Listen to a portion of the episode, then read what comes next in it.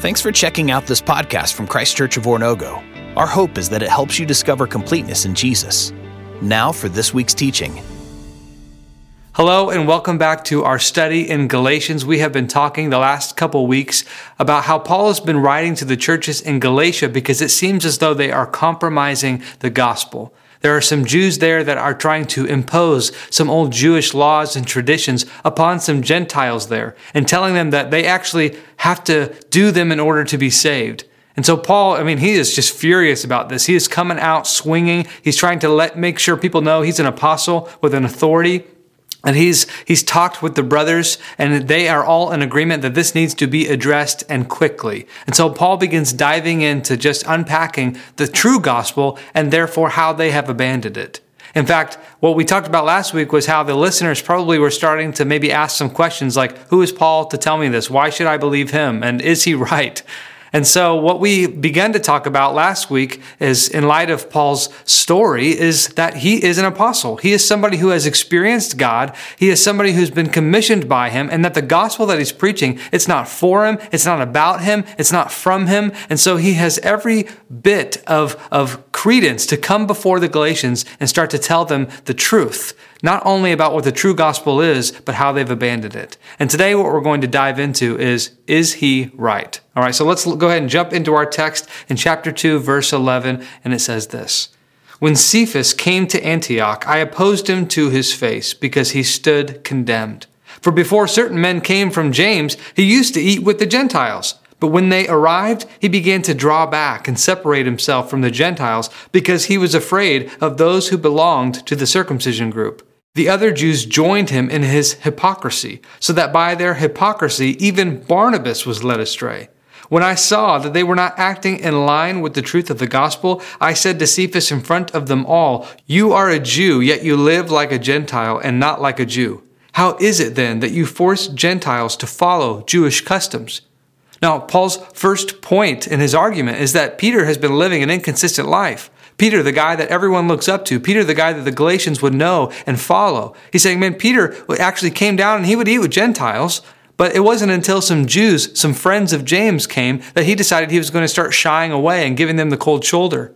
And his influence, him being a primary leader, it actually impacted the way that other people in the church started treating Gentiles. In fact, Paul says Barnabas himself started to be compromised on this point, and Peter is finally confronted by Paul. And Paul says, Peter, man, you are living a life like a Gentile ever since you had faith in Christ. How, why now are you going back to these laws, these traditions, and then still trying to impose them upon Gentiles when you know the truth? Man, it's inconsistent, it's dangerous, and it compromises the truth. And I think there's, there's an important point here that I don't want you to miss. Man, our leaders fail sometimes. And Peter is, is a leader, a primary leader in the church, and yet he make, makes mistakes. He compromises on things that are wrong, and man, it hurts people sometimes. And It's just a helpful reminder to us who are part of the church that even though we have godly leaders that have been put in place, they are still not perfect leaders. That the truth is that our one true leader is God. And so long as we put all of our hope and faith in a personality, or in a leader in the church that we just we love their teaching or or their presentation or whatever, and we will be disappointed. But this has everything to do with the gospel that Paul is trying to protect. He's saying that our failures don't have to define us, that everything will be redeemed, that, that we no longer have to be disqualified, but actually we can be repurposed.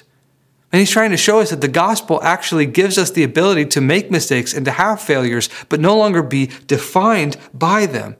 Now, this doesn't give people the right to be disobedient. Like we as leaders in the church are still required to be above reproach. We're still required to be an example of what it means to deny yourself. But the truth is that when we make mistakes, whether intentionally or unintentionally, that forgiveness and reconciliation are still possible. And it is a reminder when we do that our true, holy, and perfect leader is God. It is Him that we follow. And man, it's, it's, it's just good for us as a church to continue to be reminded of what this means that we are following God and God alone.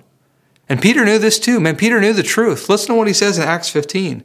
He said, Brothers, you know that some time ago God made a choice among you that the Gentiles might hear from my lips the message of the gospel and believe. God, who knows the heart, showed that he accepted them by giving the Holy Spirit to them, just as he did to us. He did not discriminate between us and them, for he purified their hearts by faith. Now then, why do you try to test God by putting on the necks of Gentiles a yoke that neither we nor our ancestors have been able to bear? No, we believe it is through the grace of our Lord Jesus that we are saved, just as they are. You see, Peter knew. Peter knew, he understood. He makes mistakes, but he's back on track. And the gospel, it does that. It changes us. It changes everything about who we are and who we are becoming. And this is exactly what Paul wants us to hear as he begins to explain the true gospel against the false. Listen to what he says in verse 15. We who are Jews by birth and not sinful Gentiles know that a person is not justified by the works of the law but by faith in Jesus Christ. So we too have put our faith in Christ Jesus, that we may be justified by faith in Christ and not by the works of the law, because by the works of the law no one will be justified. Now remember, Jews saw themselves as the chosen people of God right? It was God who made a covenant with Abraham that he would expand his family. It was God who made a covenant with Moses to give him the family rules. It was God who made a covenant with David to tell him who would be king of the family. And here Paul's saying that we as Jews know that it is impossible to be perfectly obedient to the law, and therefore it is impossible to be justified by it. We fail all the time. And that word justified, man, it is a meaningful, meaningful word. It's a forensic term. It's legal. It's like a judge in a court of law who's giving a pronouncement of guilty or not guilty. He's giving the verdict. And he's saying that so long as we are judged by the law, we are under the, the verdict of guilty. And he pronounces this over us. It is only in faith. It is only in faith in Christ that we can receive a, a verdict of an absolutely perfect verdict of not guilty. It will never change in Christ. That is why it's so important to be in Christ. And this has become true for Jews and Gentiles. It's the good news. It's the best news. Our failures don't define us. Our deeds won't follow us. Our lives are no longer a performance. We don't have to prove ourselves anymore because as long as we have faith in Christ, the judge says not guilty. Man, this is amazing news. And so Paul continues on in verse 17. But if, in seeking to be justified in Christ, we Jews find ourselves also among the sinners. Doesn't that mean that Christ promotes sin? Absolutely not. If I rebuild what I destroyed, then I really would be a lawbreaker. For through the law I died to the law so that I might live for God. I have been crucified with Christ, and I no longer live, but Christ lives in me. The life I now live in the body, I live by faith in the Son of God who loved me and gave himself for me. I do not set aside the grace of God, for if righteousness could be gained through the law, Christ died for nothing.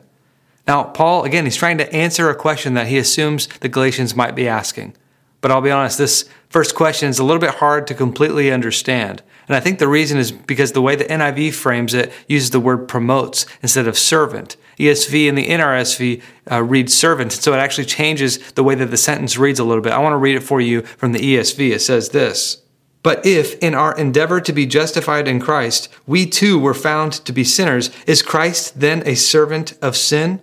You see, what he's, what he's assuming that the Jews may be asking is, if I as a Jew have faith in Christ, and it comes to pass that I actually am a sinner, God sees me as a sinner, won't that mean that Christ became a servant of sin? Like it, he was simply doing its bidding, luring me into a life with Gentile sinners and away from the law. And, Pat, and Paul is emphatic about his answer. Absolutely not. He says, if the law has been destroyed, there's nothing to judge you. He says, if the law is gone, there's nothing to fear.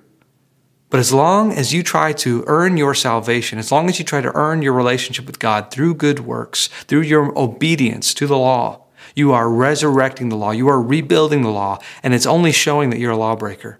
That's all it's doing. He's saying, get rid of that. And then in verse 19, man, we really get into the meat of what Paul is talking about. He's saying the law kills us. We cannot uphold it. We can't do it. When the law is in our life, when we rebuild it, or it's simply we're trying to live by it, it, it's like a verdict that hangs above our head that screams guilty. And the judge, it's, he's coming with a sentence, with a life sentence that actually says you're going to be killed.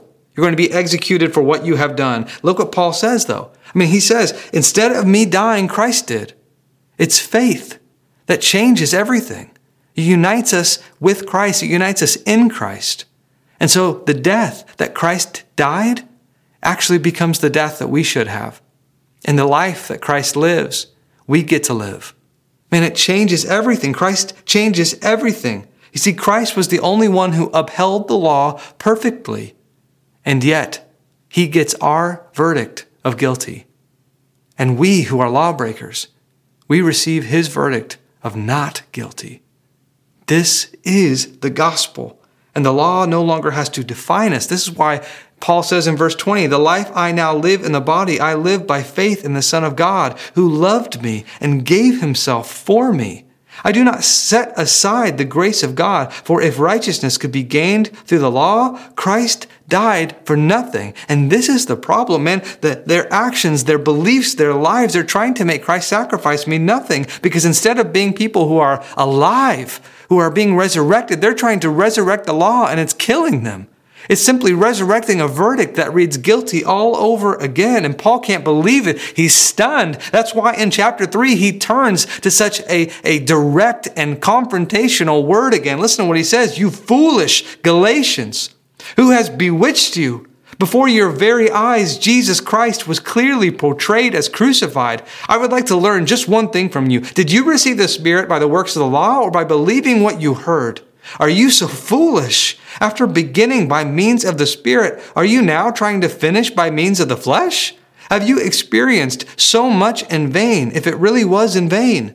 So again, I ask, does God give you his spirit and work miracles among you by the works of the law or by your believing what you heard?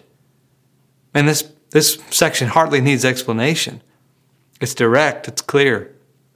And I love the way that N.T. Wright kind of uses an illustration to frame it. He says it's similar to a tightrope walker. There was an old tightrope walker that he could do some amazing things. He would he would put a tightrope across these big, deep, wide chasms, and he would walk across them. And he was so good at it. I mean, he could go forwards and backwards, and he could perform tricks. And it was even said that he would he would actually put a stool on it and eat from it. And there was one time when he invited a volunteer, trying to get a volunteer to allow him to carry him on his back across the tightrope.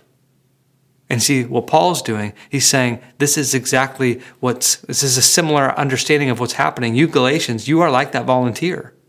You are on the back of a, of a tightrope, tightrope walker who can walk perfectly across the tightrope. But now you're getting halfway through and you're saying, I think I'm going to get off and do the rest on my own. How foolish. Really? God has brought you this far and now you're abandoning the Spirit in order to walk according to the flesh again? And Paul, he can't believe what he is witnessing and seeing. And he uses this wordplay here that I don't want you to miss. You see, he says, You saw Jesus Christ crucified, but they didn't see him crucified. What he's saying is that when we proclaimed the gospel to you, that it penetrated your soul and your heart and your mind so much that it became so vivid. It was as if you saw Jesus Christ himself crucified and you responded in faith and repentance. And then he says, Who has bewitched you? You know what he's saying there? He's saying, Who, how is it possible that somebody has spoken more powerful words than the ones that we first proclaimed to you?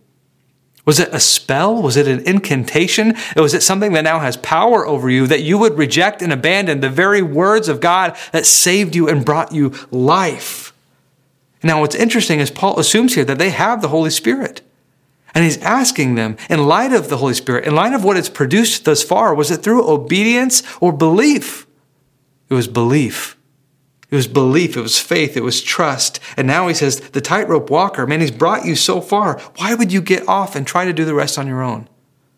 Has the Holy Spirit not already accomplished so much more than you could have on your own? And Paul is emphatic. Man, the tightrope walker is God, and the only way you're getting across it is if you let him carry you the whole way.